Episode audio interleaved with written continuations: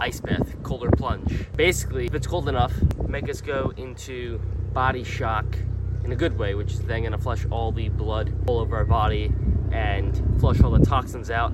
Not only that, but it's gonna wake us to hell up. This is part of body optimization with the body and the mind optimization. Also, if you're gonna try this, first 40 seconds, 30, 40 seconds are usually the hardest, but in that time, all that you do is you basically breathe in and out, extremely calm, and you just focus on your breathing, be extremely present, and focus on your breathing, and then it, it'll slow it down, and you'll start to get used to the feeling almost as if it becomes numb, and then you just basically ride it out. Try it, guys.